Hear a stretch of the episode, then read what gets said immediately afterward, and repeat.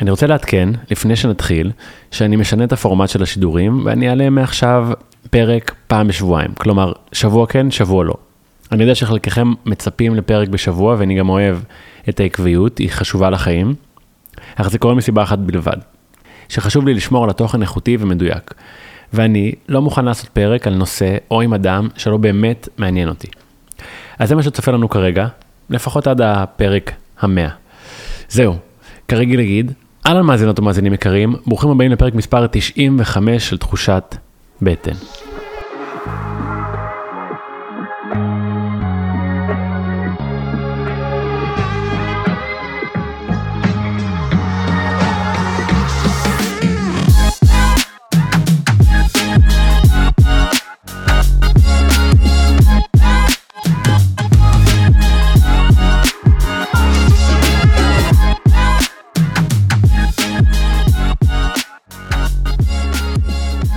שבוע טוב אהובות ואהובים, מקווה שהשבוע התחיל בטוב, שימו לב שאתם לא נותנים לאיזושהי מחשבה מקבילה למנוע מכם לעשות את מה שאתם באמת רוצים היום או בחיים האלה בכלל.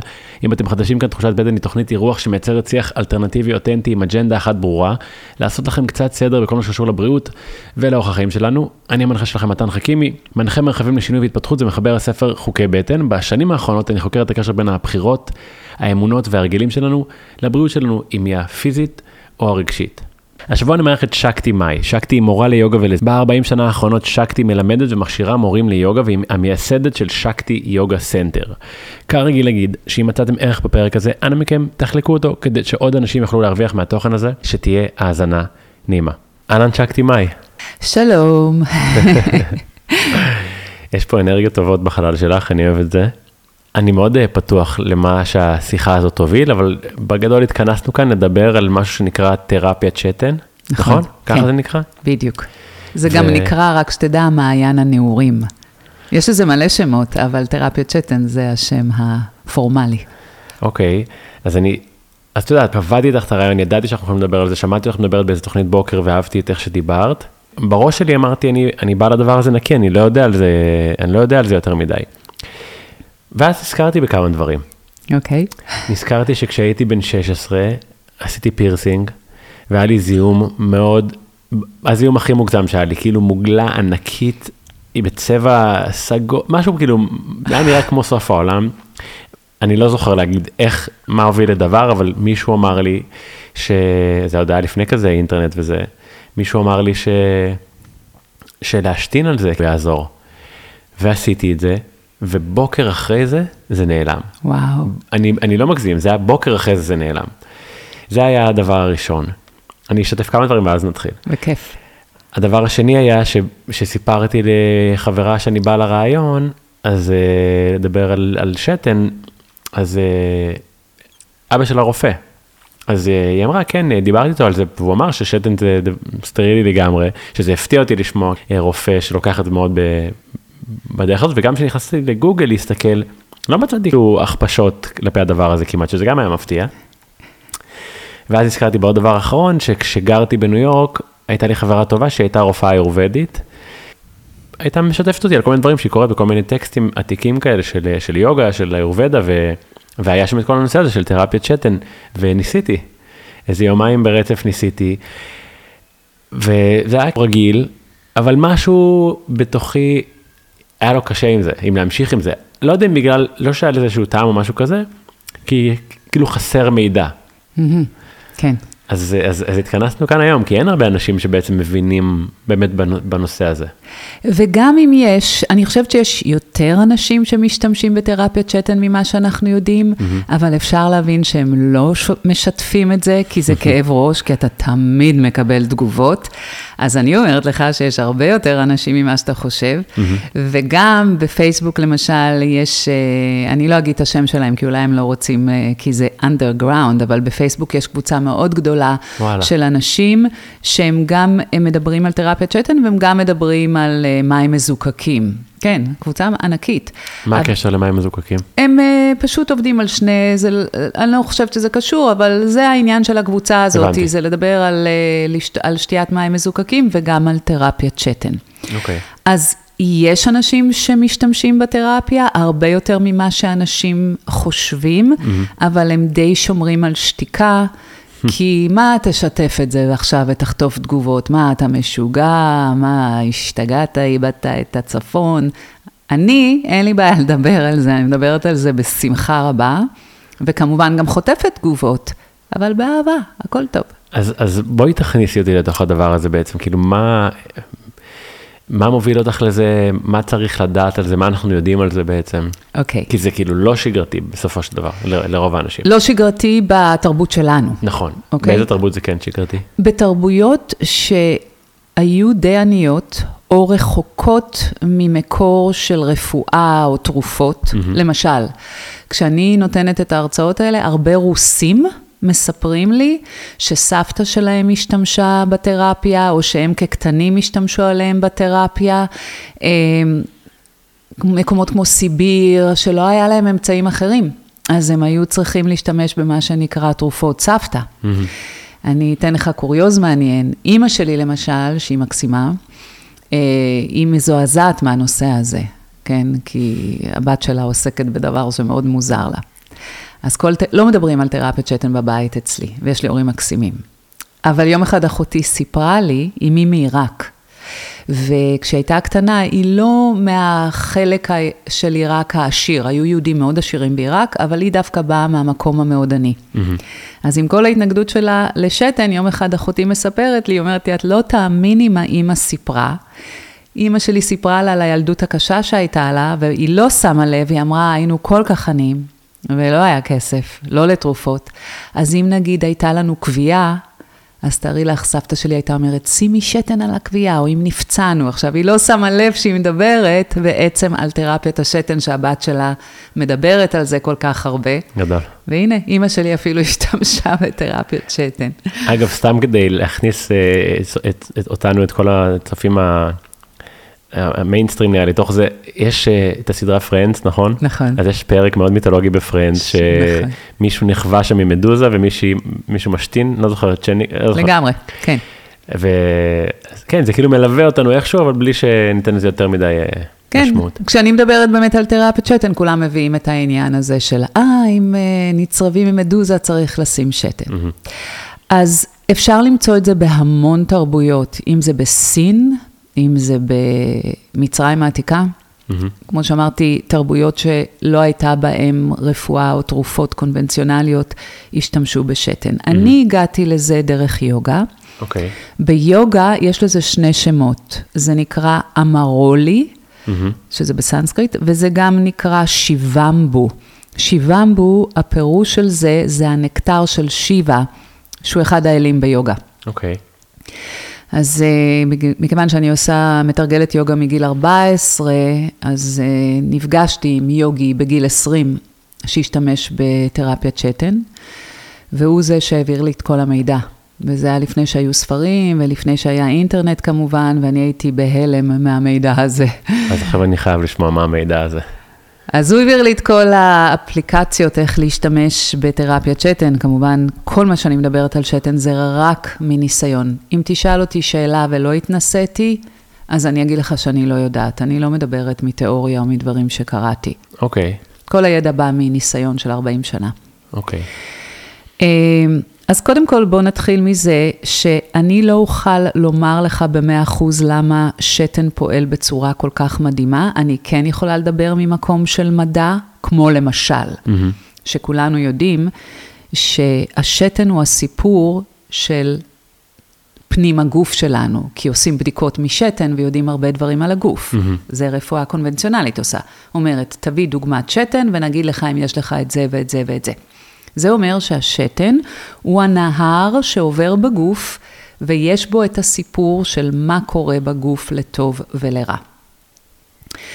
נמשיך עם זה, שאם אתה תסתכל, בהרבה מהמוצרים של הקוסמטיקה ושל הרפואה הקונבנציונלית, אתה תראה שבהרבה מהם יש בעצם יוריה. מרכיבים מהשתן, שאחד מהם שהוא הכי מפורסם זה יוריה, נכון, או שתנן. נכון, נכון. וזה בעצם המרכיב הראשוני שהמדע יצר בצורה סינתטית.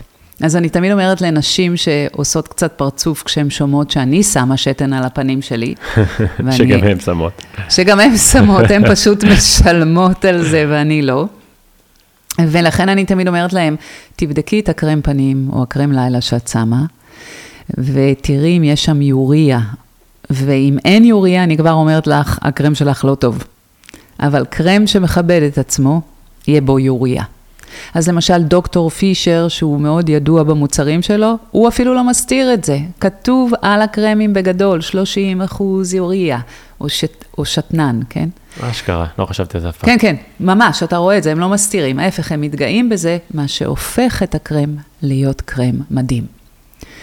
אז זה לא שהמדע לא מכיר את זה, אבל הבעיה עם שתן, שאף אחד לא יכול לעשות ממנו כסף. כי כל אחד יכול לייצר את זה. אני מדבר על זה הרבה, כמו, כמו כל אה, צמח או תרופה טבעית גם. בדיוק. אז למה שיפרסמו שתן? ברור. עדיף למכור קרם שמכניס כסף, ושיש בו שתנן או יוריה. Mm-hmm. אז uh, אני משתמשת בזה להמון דברים, אני משתמשת בזה לשיער, אני משתמשת בזה לפנים, לאור הפנים. עכשיו, אני לא אגיד לך שאני לא מזדקנת, בטח שאני מזדקנת. אני בת 60 ואני יכולה לדבר איתך על זקנה. אבל אני כן רואה אנשים בגילי, ואני יכולה להגיד שאולי אור הפנים שלי יותר חלק ברוב הזמן, ואני לא עשיתי טיפולים קוסמטיים. או שאני יכולה לומר לך שיחסית השיער שלי בריא לגיל שלי, והאור בגוף שלי בריא. אני כמובן גם שותה שתן, mm-hmm. ומשתמשת בו באין סוף דרכים. אבל רגע, לפני שניכנס לזה, מה, מה, מה עוד אנחנו יודעים על השתן שגורם לך איך בכלל את אומרת, כי הרי כן יש טקסטים, כן יש מידע שעבר, אז מעולה שהתנסית, אבל נתנו לך איזושהי אינפורמציה שאמרה, אני, שגרמה לך להגיד, אני רוצה לנסות. אני יותר באתי ממקום אינטואיטיבי, כי כשהמדריך או היוגי שפגשתי בו והעביר לי את המידע הזה, אני בבטן הרגשתי יותר מאשר ב mind, שאני מקבלת פה מידע שהוא פשוט מדהים, אפילו לא הבנתי כמה ולמה, mm-hmm. אבל משהו אינטואיטיבי אמר לי, שקטי, וואו, את כאן מקבלת מידע שיכניס אותך למימדים מאוד שונים ממה שרוב בני האנוש בכלל מכירים. אוקיי. Okay. אז בואו נתחיל מזה שכמו שאמרתי, מבחינה מדעית אין לי תשובות לכל, אבל מכיוון שאני יוגית, אני יכולה לומר לך בוודאות למה מבחינתי הנוזל הזה הוא כל כך עצום. אני כן מתנסה בפרנה, ופרנה זה אנרגיה. מבחינתי, שתן זה אחד המרכיבים בגוף שיש בו הכי הרבה פרנה, כי הוא מוצר לוואי של הדם. והדם בגוף שלנו זה הנהר שמחיה את כל הגוף שלנו. הוא מגיע לתאים, הוא מביא אה, תזונה לתאים, ערכים תזונתיים, הוא מביא חמצן לתאים. שתן בא משם. שתן בעצם זה דם הוא חלק מהדם שבאותו רגע הגוף לא היה צריך, אז הוא מוציא אותו מהגוף. אז, אז מעניין, אז את אומרת באותו רגע לא היה צריך, כי כאילו אני מניח שאנשים יגידו, אבל הגוף בחר לשחרר את זה, אז למה שנצטרך, למה שנחזיר אותו פנימה? אז uh, הגוף באותו רגע בחר לשחרר את זה, מכיוון שזה חלק ממערכת ששומרת עלינו שלא נמות משתיית יתר. הרי כשאתה שותה, אתה לא מודד, אתה לא אומר, שתיתי כבר ארבע כוסות תה, גם אכלתי אה, פירות, אז גם שם יש נוזל, אתה לא יכול לעשות חישובים כאלה. והגוף שלנו יכול לצאת מאיזון ואפילו למות אם יש יותר מדי נוזלים.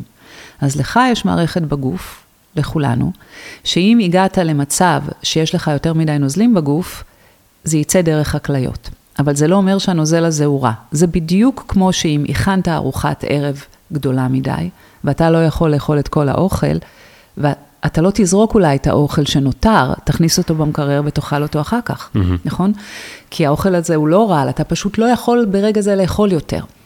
אותו דבר עם נוזלים. אם אתה שותה יותר מדי, הגוף ייקח את הנוזלים האלה, יעביר אותם דרך הכליות, והכליות תחלטנה, לא, לא, יותר מדי נוזלים כרגע. עכשיו, כשהן מוציאות את הנוזלים האלה, הן מוציאות אותם עם המון ערכים תזונתיים. מינרלים, ויטמינים, הורמונים, אז הרבה אנשים שהם שופכים את זה לתוך, לתוך השירותים, אני פשוט שותה את זה. אותו דבר אתה יכול להגיד על ויטמינים ותוספי מזון. למה אנשים לוקחים תוספי מזון? הרי הם מקבלים את זה מהאוכל. אז בשביל מה לקחת עוד תוספי מזון? כי ברגע מסוים אולי לא פירקת את הוויטמין C, אולי הוא לא יתפרק לך או יתעכל לך טוב בגוף, אז אתה לוקח את זה בכדור. אני שותה את מה שלא יתפרק מהשתן שלי. Mm-hmm. אתה מבין? כי כש... אם נגיד אתה קיבלת, אכלת ערכים תזונתיים, מינרליים או ויטמינים, לא תמיד אתה מפרק את זה. כי אם אתה בסטרס כרגע, mm-hmm. לא ישנת טוב בלילה, mm-hmm. זה שאתה אוכל משהו, זה לא אומר שאתה מטמיע את כל נכון. הערכים התזונתיים. אבל כשזה עובר בכליות, זה לגמרי מתפרק, כי הכליות יש להם כמו פילטרים, כמו מסננים. זה אומר כשזה מגיע לך לשתן, זה כבר עבר כזה פירוק, שאם אתה תשתה את זה עכשיו, רוב הסיכויים שאתה עכשיו מטמיע את זה יותר מאשר אכלת את התפוח. את יודעת, אני נגיד, אני לא, לא לוקח ולא מאמין בתוספים, אה, ויש משפט שאני מאוד אוהב, שהוא לא שלי, אבל אה, שאומר שבגלל שגם התוספים האלה לא נספגים בגוף, אז הם בעיקר מייצרים שתן יקר. כי כאילו זה לא נכנס לגוף, אבל זה יוצא החוצה מהשתן, זה, נכון. זה מתחבר למה שאת אומרת, אני אוהב את זה. בדיוק. אז כשאני הייתי בגיל 50, ואני הלכתי לעשות בדיקת הורמונים בקנדה, כי נשים בגיל 50 כבר מתחילות כזה מבחינת הורמונלית אה, להיות בדפישנסי, להיות בחוסר, אוקיי? Mm-hmm. Okay? אז כשאני הלכתי לעשות בדיקה, לא כי רציתי לטפל בזה ממקום של הורמונים סינתטיים, לא, כל אחת עושה מה שמתאים לה, לי זה לא מתאים לקחת אוספי הורמונים, אבל כשהם עשו את הבדיקה, הם אמרו לי שהתוצאות שלי לא הגיוניות, כי אין לי חוסר בהורמונים ואני בגיל שחייב להיות חוסר. Okay. לא, אוקיי. אני לא בת 20 ולא בת 30. Mm-hmm. ואז הם שאלו אותי, יכול להיות שאת לוקחת הורמונים סינתטיים ולא אמרת לנו? Mm. ואמרתי, לא. ואז הרופאה אמרה לי, זה לא הגיוני, השקתי, את חייבת לשתף אותי בדברים, כי אין תוצאות כאלה לאישה בגילך. גדול. האם יש משהו שלא אמרת לי? ואז אמרתי לה, בואי אני אשתף אותך, והיא הייתה רופאה סינית. Hmm. הדבר היחיד שלא אמרתי לך זה שאני שותה שתן. וברגע שאמרתי לה, אמרתי, וואי, זהו, אכלתי אותה. היא עכשיו תגיד לי, מה את עושה? זה לא הגיוני. ואז היא אמרה לי, עכשיו אני מבינה למה. וואו. כי הורמונים יוצאים בשתן, ואת ממחזרת אותם, את שותה את השתן, את שותה את ההורמונים. אנחנו נותנים לנשים הורמונים סינתטיים, כי ההורמונים יוצאים להם מהשתן לתוך השירותים. אם את שותה אותם, מחזרת, אז בגלל זה את יותר מאוזנת. זה כאילו נשמע שאת משתמשת בחוכמה של הגוף, מצד שני, אם הגוף אז למה שהגוף יוותר על ההורמונים האלה, אם הוא צריך אותם? לא, כי זה ברגע זה, דברים כל הזמן משתנים בגוף, בכל רגע נתון, mm-hmm. אתה מבין? זה כמו שאני אומרת לך, אתה יכול לאכול אוכל עם ויטמין C, אם ברגע זה אתה לא צריך את הוויטמין C, mm-hmm. או שלא פירקת אותו כי אתה לא במצב מאוזן, לא צריך הרבה לא לפרק אוכל ולהטמיע אותו, רק שינה, תחשוב. אנשים הרוסים מעייפות. אתה יכול לקנות אוכל הכי אורגני שיש. אבל אם אתה הרוס מעייפות, מערכת העיכול שלך היא עייפה, אז היא לא עובדת ב-100%, היא לא מפרקת את האוכל. רוב האנשים הרוסים מעייפות גם בגיל 20, 30, 40 ו-50. נכון. אז אנשים אוכלים אוכל והם לא מפרקים אותו ומטמיעים אותו. אמרת, אז סתם אני מחבר את זה רגע, כי אני תוהה לעצמי האם משנה מה שאני אוכל. כן, כלומר, בטח. אני... אז אומר, יש מה שקורה הרבה בתוכניות שלי לאחרונה, היו לי כל מיני פרקים שהם קצת יותר מעל, אה, אה, כנראה יותר, יותר רוחניים, יותר התבוננות גבוהה יותר, ואז אנשים יגידו, אה, זה הכל נגיד בנפש, ו- ו- וזה נשמע כאילו המרואיין מציע איזושהי נוסחה, אבל המרואיין עצמו לא מספר בדרך כלל על, על התזונה שלו. אני בדרך כלל יודע שהאנשים האלה אוכלים אוכל מאוד מזין וטבעי, והם לא מכניסים שום שטויות לגוף שלהם, ואני מניח שזה עוד משהו שמשפיע על התהליך הזה. אין ספק שהכל קשור לכל. זה בדיוק כמו שיש מלא אנשים שעושים יוגה, והם לא בריאים. ואתה אומר, אבל הם עושים יוגה. כן, הם עושים יוגה על המזרן, אבל שותים מלא אלכוהול, לא ישנים מספיק בלילה, והם בסטרס, כי הם לומדים רפלקסולוגיה ונטרופתיה, והם uh, בסטרס מהלימודים שלהם, אז זה לא משנה שהוא עושה יוגה, אבל במימדים אחרים של החיים שלו, הוא חי בצורה קטסטרופלית. מה שקורה בתרפיית שתן זה שהיא מכריחה אותך להיכנס ל zone בריא. אחד הדברים שאנשים אומרים לי כשהם שומעים שאני שותה שתן, הם אומרים, איך את יכולה לשתות שתן? הרי זה סופר מסריח ומגעיל. ואז אני אומרת להם, בוא נעצור כאן, אל תשתה שתן. אתה אומר לי שהשתן שלך מסריח ומגעיל? הרי זה הסיפור של הגוף שלך. אתה יודע איך הגוף שלך נראה מבפנים עם השתן שיוצא מהגוף עם הסיפור, מסריח ומגעיל. זה אומר שבגלל שאני שותה שתן כל יום, אני חייבת לאכול טוב. עכשיו, זה לא שאני טהורה. אני מאוד אוהבת פיצה, אני כבר אומרת לך. ואני מדי פעם אוכל גולדה, גלידת גולדה. אני... אני שמע כאילו יש פרסומת ממומנת פה. שמה? זה שלא יישמע כאילו יש פה איזה פרסומת ממומנת. אז רק נגיד פיצה. אבל אני לא, אני הכי לא טהורה, אני בעד לא להיות טהורים. אנשים שאוכלים אוכל טהור הם אנשים מאוד חלשים מבחינת מערכת החיסון. צריך גם לאתגר את מערכת החיסון, שתדע להתמודד גם עם אוכל לא בריא. כן, נראה לך, אבל פעם לא היה מזון כזה, אז מה אנשים היו עושים כדי לאתגר את מערכת החיסון? אנשים היו אוכלים לפעמים מהאדמה, ובאדמה היה לכלוך. Mm. ציפור... אז mm-hmm. חרבנה על זה, ואתה אוכל את זה, אז mm-hmm. מה, הם התמוטטו? לא היה להם את ההיגיינה שלנו. Mm-hmm. אני לא בעד אוכל טהור, אני, יש לי פה מלא רוחניקים במרכז שאוכלים אוכל טהור, ואז פתאום אכלה עוגייה ולא ידעה שיש שם סוכר, והיא שבוע עם שלשולים. לדעתי זה לא נכון. Mm, מעניין. אבל הבסיס צריך להיות בריא, mm-hmm. אתה מבין? אז אם אנשים מתחילים לשתות שתן ואומרים, אם אני אוכל היום דברים איומים, אני מחר בבוקר נפגש איתם עם הכוס, פתאום אתה מתחיל להיות מודע. Mm. אתה מבין איך שתן עובד על אנשים? כי אנשים לרוב לא מחוברים עם הגוף שלהם. זה אחת הבעיות של מי שיצר את הגוף הזה, הוא לא יצר אותו שקוף. אם הוא יצר אותו שקוף, היינו רואים איזה נזק אנחנו עושים בגוף כשאנחנו מעשנים יותר מדי, מה קורה לריאות. כששותים אלכוהול, מה קורה לכבד. כשאתה אוכל ג'אנק, מה קורה לקיבה. אבל אנחנו לא רואים את זה. אז אנשים יודעים על הבעיות שלהם רק כשכבר יש להם סימפטומים. את יודעת שאני מדבר על זה, על זה הרבה, שנורא קל לנו לרפא פצע חיצוני, כי אנחנו רואים אותו. בדיוק. ואז אתה יודע מה לעשות כדי לשמור עליו עד שהוא נרפא.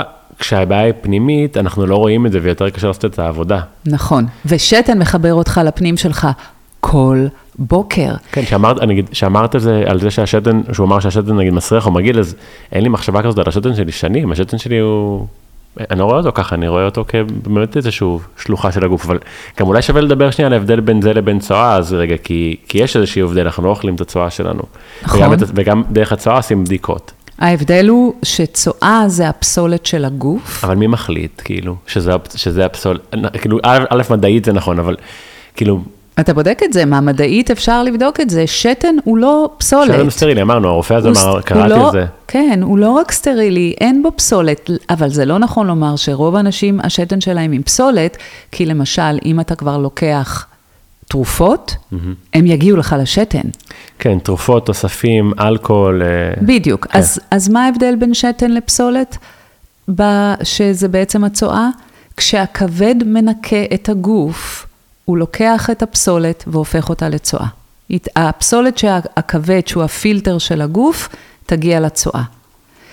כליות הן לא מנקות את הדם, גם אם אתה תראה את זה בספרים של אנטומיה פיזיולוגיה, זה לא מקובל עליי. כליות מסננות את הדם כדי שלא יהיה לך יותר מדי מינרלים, ויטמינים או נוזלים בגוף בכל רגע נתון, כי אתה יכול למות מזה, זה הכל. זה נכון שמי שהגוף שלו מאוד מטונף ויש בו הרבה פסולת, הכבד כבר לא יכול לעשות את העבודה וזה יגיע לשתן. לכן אחד התנאים לשתיית שתן זה שאתה לא לוקח תרופות, כולל גלולות למניעת הריון. הייתי בטוח שתגידי את זה. אין ספק, כי אם אתה לוקח גם תרופות, זה יגיע לך לשתן, ואז אם אתה שותה את השתן, אתה overdosing, מה שנקרא. אתה לוקח עכשיו גם יותר ממה שאמרו לך לקחת, כי הגלולה שלה מגיעה לשתן. Mm-hmm. אני אגיד לך יותר מזה, הגלולה שלה לא רק מגיעה לשתן, היא גם מגיעה לים ועושה נזקים לדגה. אנשים לא מבינים את זה. זה חוזר לנו למי שתייה גם בסופו של דבר. לגמרי. כן. אתה מבין?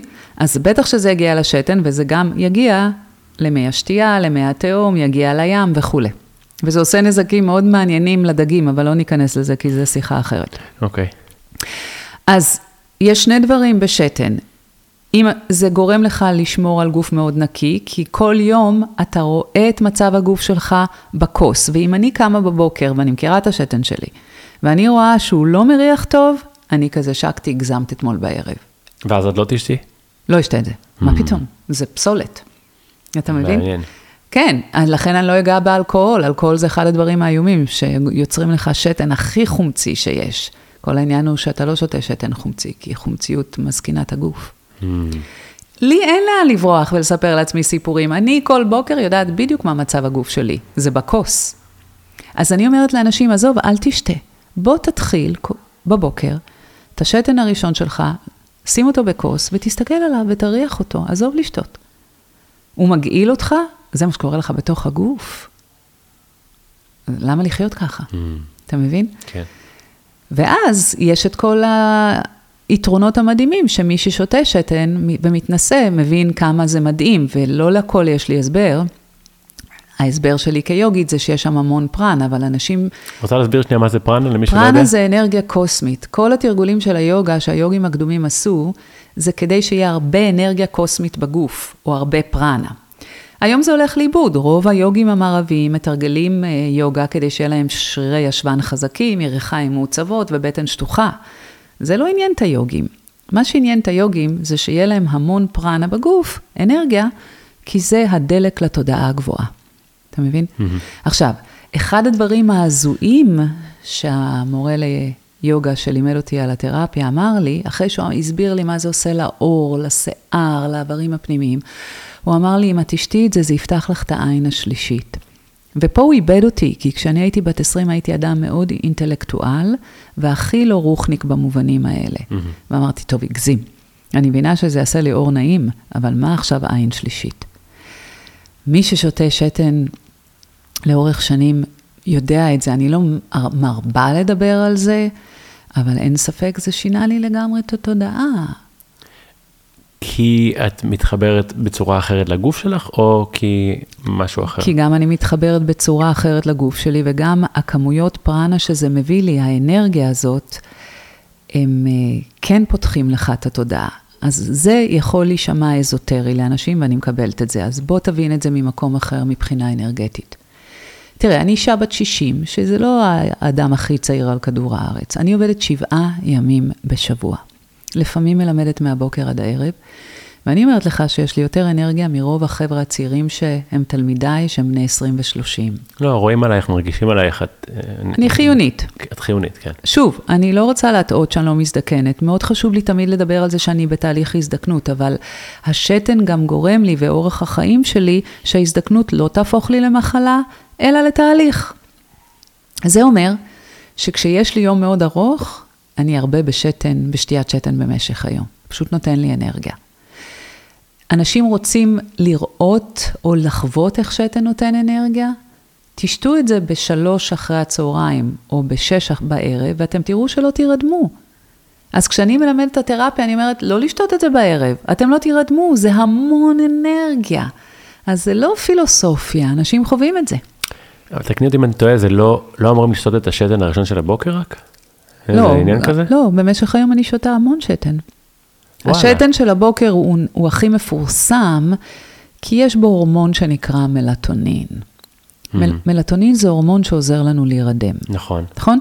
בערב... למה שאני ארצה אותו חזרה בבוקר?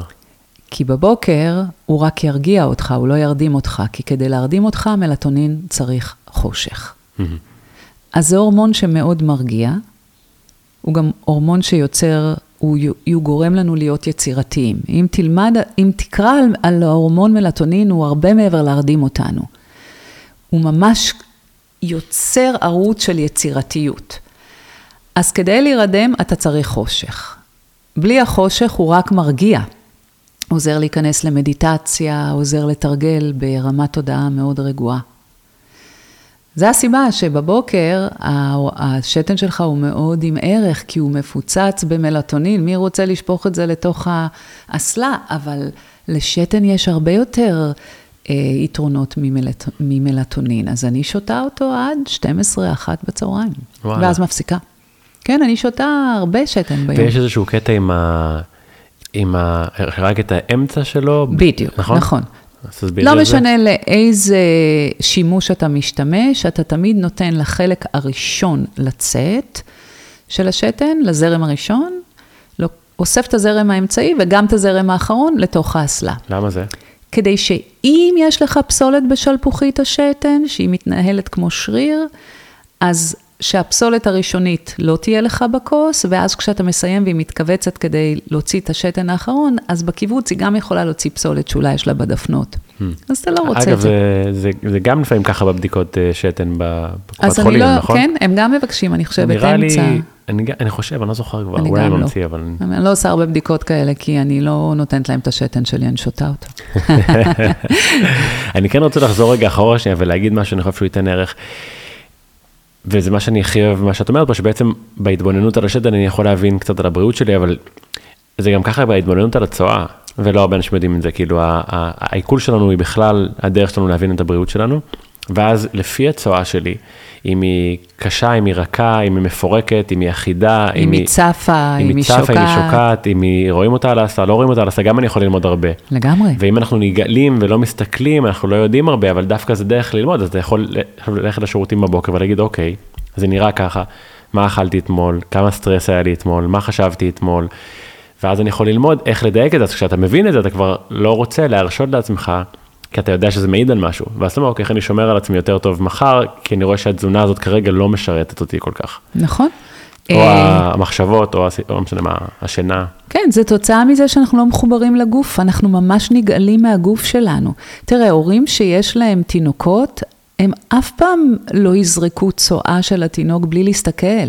הם תמיד בודקים, נכון, שלשול, נכון, לא נכון, שלשול, נכון. למה זה ירוק מדי, למה זה צהוב מדי, ואז משהו קורה לנו עם עצמנו באיזשהו שלב. ואנחנו נגאלים מעצמנו סך הכל, אתה מבין? ו- ושתן מבחינתי... זה חזק לשמוע את המילה הזאת, אנחנו נגאלים מעצמנו, כי זה שלנו בסופו של דבר. זה אנחנו. נכון, אנשים נגאלים מהמוגלה שלהם, מהלכה שלהם, אנשים, אני, אין לי בעיה שאדם ידבר איתי על הצואה שלו, ואתה רואה איך הוא נגאל מזה. אז אחד הדברים הנפלאים בשתן, שהוא מחבר אותך חזרה לעצמך. אתה מבין? הוא מחבר אותך גם לתוך שלך. כי אני יודעת מה המצב הבפנים. חומצי, לא חומצי, יש פסולת, לא פסולת, כן? אז בגדול, אנחנו, אז אנחנו בגדול אנחנו משתמשים בזה בשביל, בשביל פרנה, בשביל להחזיר חזרה דברים לגוף שלנו, האם יש אה, דברים שאנשים משתמשים, ממש נקודתיים, נקודתיים שאנשים משתמשים בהם? כן, לפציעות הרבה פעמים, נגיד כוויה, אם לי יש כוויה, אני מיד אשים שתן על הכוויה טרי, וזה לא משאיר סימנים, זה גם מעביר לך את הכוויה מהר מאוד. אמ, אם יש לי נפיחות במפרקים, אה, נקעתי את הקרסול, במקום עשרה ימים לסחוב את הנקיעה הזאת, קרס... כשאתה נוקע קרסול, תמיד זה גם עוד פעם חוזר לך ועוד פעם חוזר לך. מיד אני אשים קומפרס של שתן על הקרסול, זה תוך שלוש שעות מוריד את הנפיחות. אז אתה מתחיל ללמוד איך לעבוד עם זה, אז כקומפרסים אתה עובד עם זה, כמו שאמרתי, לשיער, כשתייה.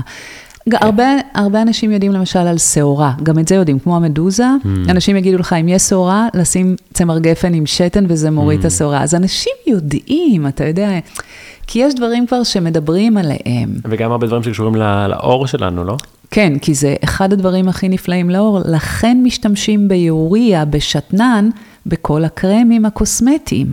זה אחד הדברים הכי נפלאים לאור, זה מרכך את האור. אה, אם אתה שוטף את הידיים בתקופות יובש, זה מה שהם עשו, ב, ב, אתה יודע, ברוסיה, בסין, הם היו שוטפות את הכפות ידיים שלהם, כי הם היו עובדות הרבה מים או בחקלאות, עם שתן, וזה ממש מרכך לך את הידיים. עכשיו, מה עוד הוכחה לזה? תינוקות שנולדים, העור שלהם מאוד רך. במה תינוק צף במשך תשעה חודשים? בשתן. כן?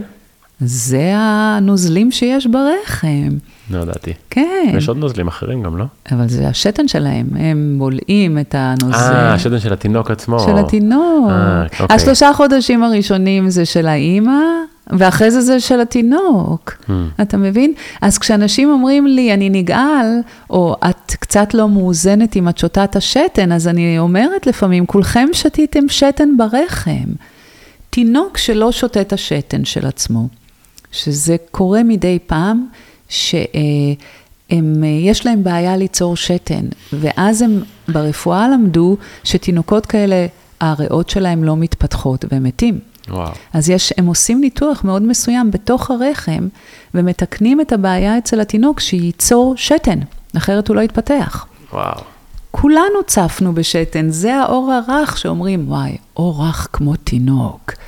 אתם גם יכולים שיהיה לכם אור רך כמו תינוק. שימו את זה על הגוף שלכם. יואו, איזה מעניין. מרתק. אז, אז אם עכשיו בן אדם נגיד מקשיב והוא רוצה לנסות, אז קם בבוקר, הולך עם כוס לשירותים? תראה, אני אגיד לך את האמת. לי קצת קשה לשחרר את המידע על רגל אחת. אני אשחרר, כי אתה שואל, אבל אני אגיד לך למה. זו תרפיה, וחייבים, כמו כל תרפיה אחרת, להבין מה לעשות, כי אתה גם יכול לעשות דברים שיזיקו לך. והרבה פעמים אנשים שואלים אותי, שולחים לי כזה בפייסבוק, את יכולה רק להגיד לי איזה שתן לשתות, את יכולה רק להגיד לי, ואני אומרת להם, אני לא אגיד לך, זה יהיה חוסר אחריות מצידי, כן. אתה חייב לדעת את כל התמונה. כן. וזו הסיבה שיצרתי סמינר של שתן שהוא ארבע שעות, תאר לך, אני ארבע שעות מעבירה להם במצגת את כל התורה של תרפיית שתן. אני כן אענה לך עכשיו, אבל המאזינים חייבים לדעת, אתם צריכים לדעת את כל הפרטים, כי כן אפשר לעשות נזק אם לא מבינים את כל הפרטים. Mm-hmm. אז מה שאלת אותי עכשיו? אני כן אענה לך, אבל זה לא כל התמונה. אז בגדול, אז גם אני חושב סקרן לשמוע כאילו מה מסוכן, כאילו... צריך לדעת אם זה שתן טרי או לא טרי. יש... איך, איך, מה, מה הכוונה לא טרי? למה שהוא יהיה לא טרי? כי יש שימושים שאתה לא חייב להשתמש בהם בשתן מיד כשהוא קורה. כששותים זה חייב להיות טרי, לשימוש חיצוני הוא לא חייב 아, להיות טרי, הבנתי. אתה מבין דברים כאלה. אוקיי, אוקיי. אנשים צריכים להבין איך, איך לשמור שתן, למה משתמשים, איך, מה זה אומר פנימי, מה זה אומר חיצוני. כן, זה לא משחק. ואני יודעת שאנשים שעשו את זה על דעת עצמם, כן עשו נזק. זה ממש תרפיה, זה כמו שאתה אומר, נטרופתיה, זה תרפיה סך הכל, הומאופתיה mm-hmm. זה, זה תרפיה, זה לא על רגל אחת. כן, כן, לא הייתי יושב עם מישהו עכשיו שידבר איתי שעה על צמחי מרפא ואני אלך מחר ליער ואתחיל לטפל בעצמי, נכון. בדיוק, אז אתה מבין, אז זה לא פשוט, לך בבוקר, תאסוף את השתן ותשתה, וואו, לא פשוט. אתה צריך לדעת מה החומציות, אה, אתה צריך לדעת שהוא צריך להיות אה, בלי תרופות, כן, זה, זה, יש הרבה דברים, רק בגלל שאנחנו כבר לא... חיים חיים פשוטים, אם היינו חיים חיים פשוטים, הייתי אומרת לך, לך תאסוף שתן ותשתה. אז בוא נעשה משהו אחר, כי אנחנו לא בקטע של להמליץ שום דבר, אבל בן אדם כמוני שאוכל בערך 100% תזונה טבעית, mm-hmm. קם מחר בבוקר, אז לא משתמש בהתחלה ובסוף, אני יכול אבל אשכרה להשתין לתוך כוס ולשתות את זה. תלוי אם זה חומצי או לא. איך אני אדע? אתה צריך לבדוק את זה. אה, את בודקת את השתן שלך? אני לא, אני כבר מכירה, אני 40 שנה מכירה את זה, אבל מי שלא יודע איך שתן נראה כשהוא חומצי או לא, אני תמיד אומרת להם לבדוק את זה עם ניירות של לקמוס. מה זה? זה ניירות שבודקים חומציות. וואלה. זה לקמוס או לטמוס נקרא. Mm-hmm. לכן אני אומרת לך, צר... אתה מבין, זה, אנחנו... אבל אם הגוף כאילו כל כך טבעי והוא נועד לעשות את זה, אז למה שכאילו... ואם אתה בסטרס, זה מה שאתם לא מבינים. אתם, אתם יכולים לאכול עד מחר אורגני, אתם יכולים לעשות עד מחר יוגה. אם אתם בסטרס, זה גורם לחומציות מאוד גבוהה בגוף. אנשים, רוב האנשים הרוסים מעייפות. רוב האנשים בסטרס. השתן שלהם במצב קשה. אחד הדרכים שקל לי יותר להראות לכם אה, איך סטרס הופך את הגוף לחומציות, זה בדרך כלל כשאני מדברת על אישה שמניקה, כי חלב אם זה הדבר הכי מדהים שיש, mm-hmm. תבין, זה חלב שבעצם נותן לתינוק את כל מה שהוא צריך לגדול. Mm-hmm. אם היא בסטרס, החלב יהפוך להיות חומצי, התינוק יסרב לשתות החלב הזה. Mm, וואו, זה מסביר דברים. רק עם כוח המחשבה שלה, כי היא בסטרס, או שבדיכאון, או שלא משנה מה. אתה מבין? א', ברור שכוח המחשבה הוא, הוא לא שונה ממציאות, כאילו הגוף לא יודע להגיד, אה, נכון. אם מה שקורה, כאילו באמת קורה שזה בראש שלנו, אז ברור, אבל אם, אם זה פותר לי שאלה שאני לפעמים שואל, למה נגיד תינוק מסוים לא רוצה לנהוג, וזה הסבר בדיוק. עוצמתי. אז, אז כשאתה אומר, בסדר, אבל אני אוכל טוב, mm-hmm. אז אני יכול לשתות מחר את השתן? זה שאתה אוכל טוב, זה לא רק מתחיל באכילה. תראה, כשאנשים שואלים אותי מה ההיבטים הכי, או העדיפויות שלי לבריאות, רוב האנשים שתשאל אותם, הם יגידו לך תזונה טובה ופעילות גופנית. Mm-hmm. אני אומרת, לא. הדבר הראשון זה שינה. Mm-hmm. כן. הדבר הראשון. לזה אנשים לא נותנים שום חשיבות. הם רק מדברים על פעילות גופנית ואוכל טעים, אורגני, כאילו, mm-hmm. או בריא. לא, אז אם אתה לא ישן טוב ואתה בסטרס, אתה יכול עד מחר לאכול מלפפון ברור, אורגני, הוא יהיה כל כך עייף בתוך המערכת שלך, שהוא בעצמו ייכנס לדיכאון, כי אין מי שיפרק אותו כמו שצריך. לא פשוט. לא פשוט. לא פשוט. אז, אז בואו נצלול למשהו אחר, אה, עם כמה שאפשר על רגל אחת, אבל מה באמת עושים כדי לשפר את חוויית הסטרס או חוויית השינה בעינייך? כי... קודם כל לישון, להחשיך חדרים. רוב האנשים היום ישנים עם המון אור כי יש pollution של אור, הרחובות שלנו מוארים מדי. אני נסעתי לא מזמן, באוגוסט, הייתי במצפה רמון ואמרתי, איזה כיף, אני אהיה במדבר ויהיה לי חושך ואני אראה כוכבים. ואני לא האמנתי איזה תאורה חזקה יש ביישוב קטן כמו מצפה רמון. זה תאורה של איצטדיון של כדורגל. זה נכנס לבתים, אתה לא יכול לישון עם אור כזה, כי מלטונין, ההורמון של השינה, עובד רק בחשיכה, אז אני אומרת לתלמידיי, לכו תקנו בדים שחורים, זה עולה אפס כסף, בנחלת בנימין בתל אביב, אפשר גם אה, זה, עם כיסוי עיניים. אבל זה נראה לך נוח. אני עם וואי, לי- כיסוי יש לי עיניים, כיסוי עיניים נוחים. אבל זה ישר אתה כאילו במטוס, ולא יודעת, צריך לישון... לא, אה, אני, אז סתם סיפור עליי, כן. כי אני מאוד זה, אני, לי יש דירה עם אה, שני חדרי שינה, כן. ואני ישן בממ"ד, מבחירה. אה, אוקיי. כי הממ"ד שלי כאילו, הוא מגיע לאטימות אה, טוטאלית של חושך ושל אור, אה, של חושך ושל אה, שקט, רעש. כן. כן. וזה, אבל, אבל עדיין לפעמים, לפעמים אתה לא נרדם מאוד סיבות. לא, אז קודם כל אבל להחשיך. כן, אנשים לא לגמרי. יודעים שהם לא נרדמים כי יש מלא אור. עכשיו, אם זה לא אור מבחוץ, זה המחשב, זה המזגן, זה הטלוויזיה, זה כל מיני אורות. זה גם להיות בטלפון לפני השינה. הרבה להיות בטלפון. נכון. אז אני, עדיפות ראשונית שלי זה לשינה. אני, אני גם מלמדת אנשים לישון, אני מרצה על שינה. אתה מאמין לאן הגענו? שאנשים, איבדנו את ה basic שלנו. אנחנו צריכים ללמוד היום איך לנשום, איך לישון ואיך לאכול. שתלך לכל שבט פרימיטיבי באפריקה, לכן אני לא בטוחה שאנחנו צריכים לקרוא להם פרימיטיביים, נראה לדעתי. מסכים איתך לגמרי. הם יודעים מה לעשות, אנחנו כבר לא יודעים מה לעשות. אז קודם כל שינה. אם אתה לא ישן טוב ואם אתה בסטרס, השתן שלך יהיה רעל. אז זה לא פשוט לקום בבוקר לשתות את זה. איך מתמודדים עם סטרס? אלה הכלים הרוחניים. זה בדיוק מה שאנחנו עוסקים בהם, איך לשחרר, איך לא להחזיק וכולי, אבל זה לא הנושא שמדברים היום, אבל uh, חייבים לטפל בסטרס, זה המחלה הכי קשה של כולנו, אני מסכים, כן. אני מסכים. אוקיי, אז נשחרר רגע את איך עושים את זה, מהמעט שדיברנו עליו, אז, אז למי זה לא מתאים? האם זה לא מתאים לאנשים שצורכים אה, אלכוהול ותרופות? האם יש עוד אנשים שזה לא מתאים להם? כן, אז אנשים שהגוף שלהם מאוד חומצי, זה יהיה אנשים ששותים המ... אני מדברת אבל על שתייה כרגע, על אה, אה, שימוש חיצוני זה פחות אה, קיצוני, כי אתה לא שותה את זה, אבל על שתייה, אם אתה שותה הרבה קפה, אתה חומצי, אם אתה אוכל הרבה בשר עם אנטיביוטיקה, אסור לגעת בשתן, אם אתה מעשן, השתן שלך יהיה מאוד חומצי, דיברנו על סטרס, דיברנו על חוסר שינה ועל תרופות כמובן, זה לגמרי, אתה תשתה את התרופות אה, ותקבל כמות יתר מהם, שזה גם לא טוב. אז אתה רואה, זה לא פשוט, לכן אמרתי, אה, שתן מביא אנשים מעבר ליתרונות של השתן הפיזיים, הוא מכניס אנשים למסלול מאוד בריא ומרחיב להם את המודעות לגבי החיים שלהם. כי פתאום צריך לעשות רגע ספירת מלאי ולראות איך אני חי בעצם. אני אוהב את זה מאוד. גם אני. אה, כאילו, כי, את יודעת, כבר נאמרו המון דברים שפוקחים לך את העיניים, כי בעצם לפעמים אתה יכול להסתכל על עישון, כי אולי אני אעשה לי קצת אה, משהו בריאות, אה.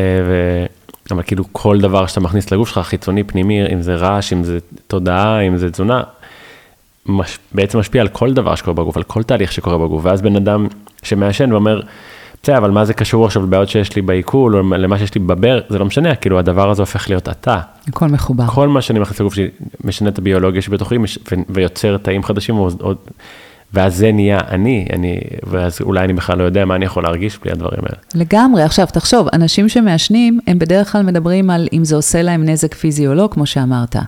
בואו נדבר על הצורך בעישון.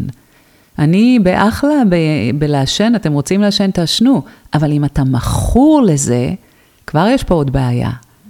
אתה מבין? למה אתה מכור? כנראה שזה ממלא חור שחור מאוד קשה, שגם זה משפיע על הגוף. אין, אין ספק שכמה שאני נכנס ל...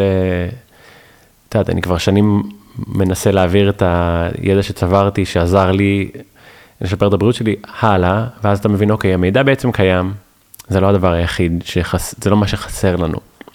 ואז אתה אומר, אוקיי, זה מעניין להבין למה אני ממשיך, אדם ממשיך לעשות משהו שהוא יודע שלא טוב לו, ואז פה מוצאים עניין דווקא. כאילו, כל דבר שאנחנו עושים שלא משרת אותנו, הזדמנות להבין שנייה למה אני עושה אותו. בדיוק. למה אני בוחר לעשות אותו בכל זאת.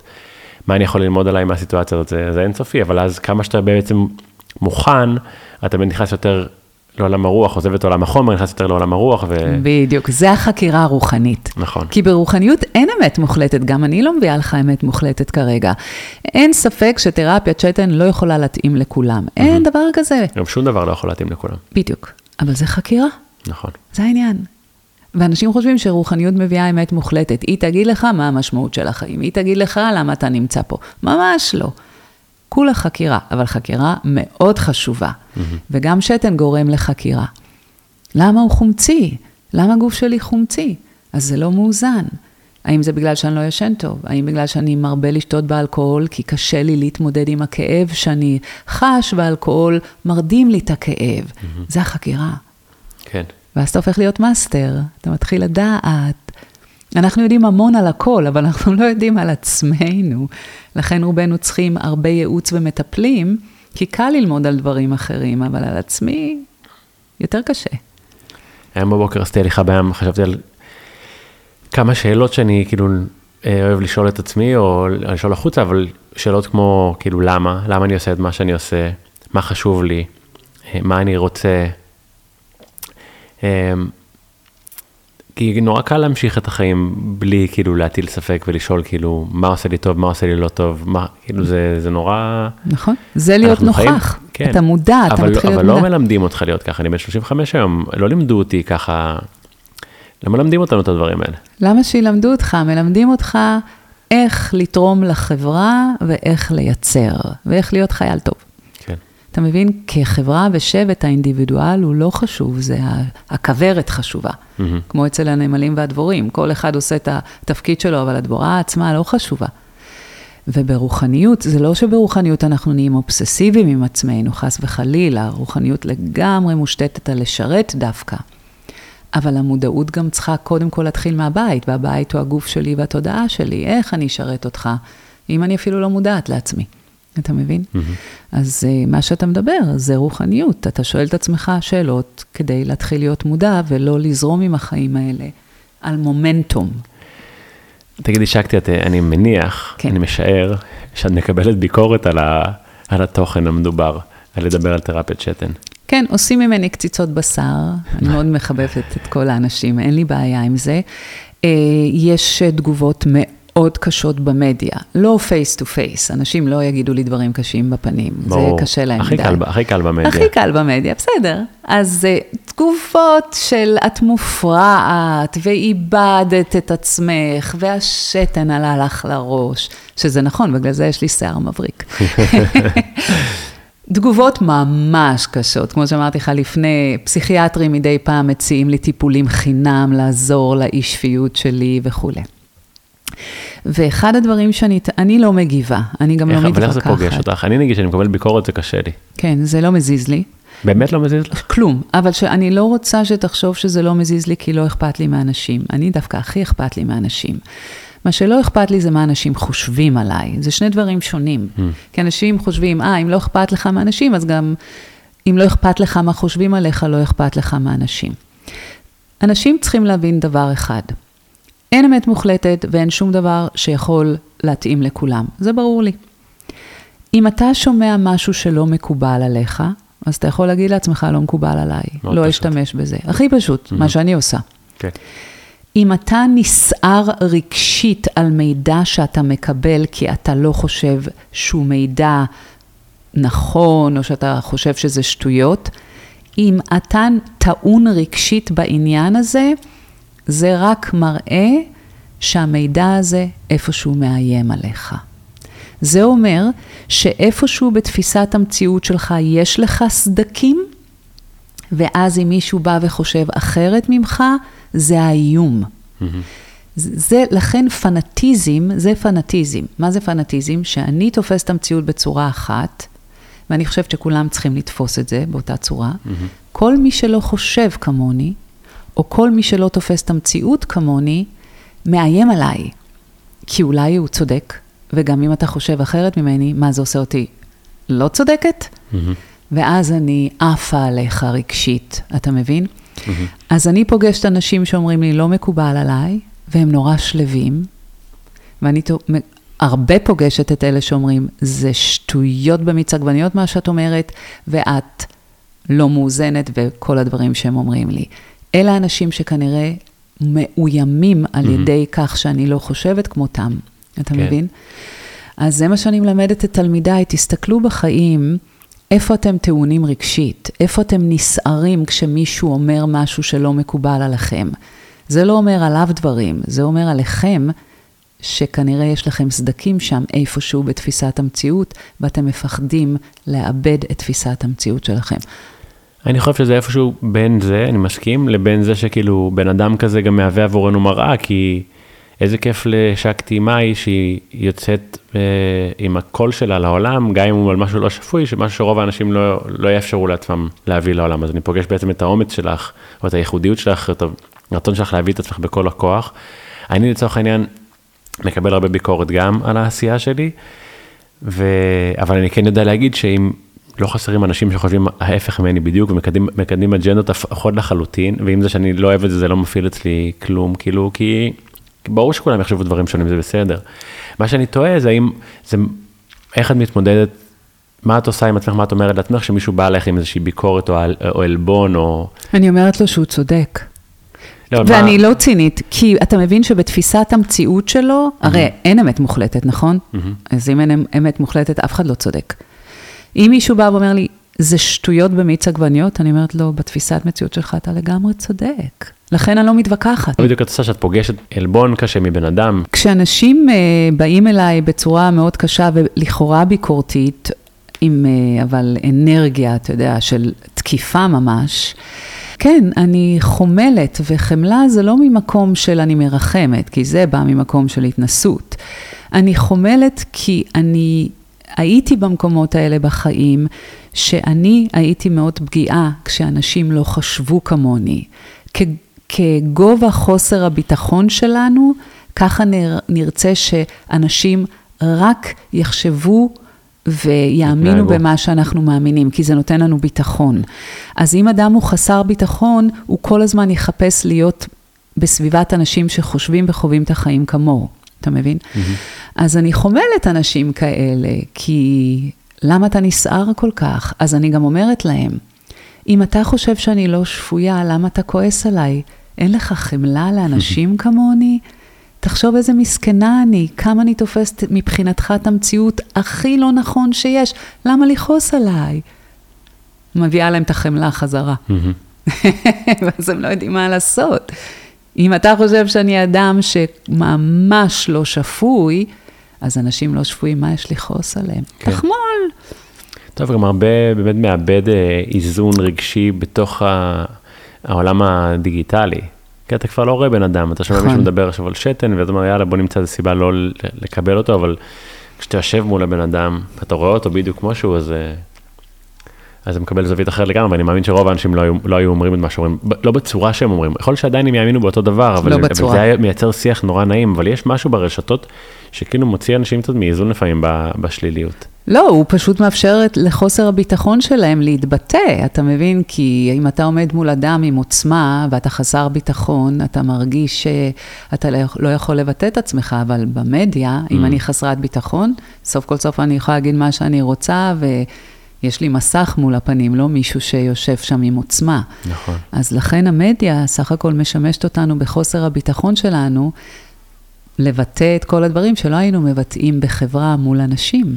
זה כאילו, זה סתם פתח אצלי צוהר עכשיו להבין אבל כמה זה מורכב נגיד היום להיות ילד בעולם הזה, שפתאום כל הדברים האלה עוברים לעולם הדיגיטלי. לא משנה, זה כבר out of context לגמרי. האם יש משהו שהיית רוצה להוסיף? כן, אני אשמח. אנשים שמעוניינים להתנסות בשתן, בתרפיית שתן, על קצה המזלג, אני תמיד אומרת להם, תאספו שתן, ושימו את זה על גב כף היד שלכם. מה זה את זה? את השתן. נשפוך את השתן? לקחת בכף יד אחת שתן או צמר גפן, לטבול אותו בשתן, ולמרוח אותו על גב כף היד, ולתת לו להתייבש. זה לוקח בערך 20 שניות להתייבש, כי הגוף מאוד אוהב את השתן, אז זה לוקח אותו פנימה, אוקיי? אחרי שעשיתם את זה, בואו לחברים שלכם, לשותפים לדירה, לבני הזוג שלכם, אל תגידו להם ששמתם שתן. תנו להם את ש... שתי כפות הידיים שלכם, תגידו להם שקניתם קרם חדש, שמתם אותו רק על כף יד אחת, mm-hmm. תגידו להם לנגוע בשתי כפות הידיים, בגב, ושיגידו לכם איזה מהם רכה יותר. ואתם תראו שאפילו פעם אחת, אם שמתם שתן על גב כף היד, הם יגידו לכם מיד, זה רך יותר. וגם אחרי שהם אומרים לכם, אל תספרו להם מה שמתם, שלא תאבדו חברים. זה הניסוי הכי נפלא, לראות איך שתן עובד חיצונית. מי שקצת יותר אמיץ, קחו שתן, שימו על הפנים שלכם, תנו לו להיספג, אחרי זה תשטפו, אין בעיה, ותיגעו בפנים שלכם. ואתם תראו אחרי פעם אחת איך האור פנים מאוד רך. זה הדיזרט שאני מגישה פה לסיום הפודקאסט. שקטי מאי, תודה רבה על שיחה מעוררת מחשבה.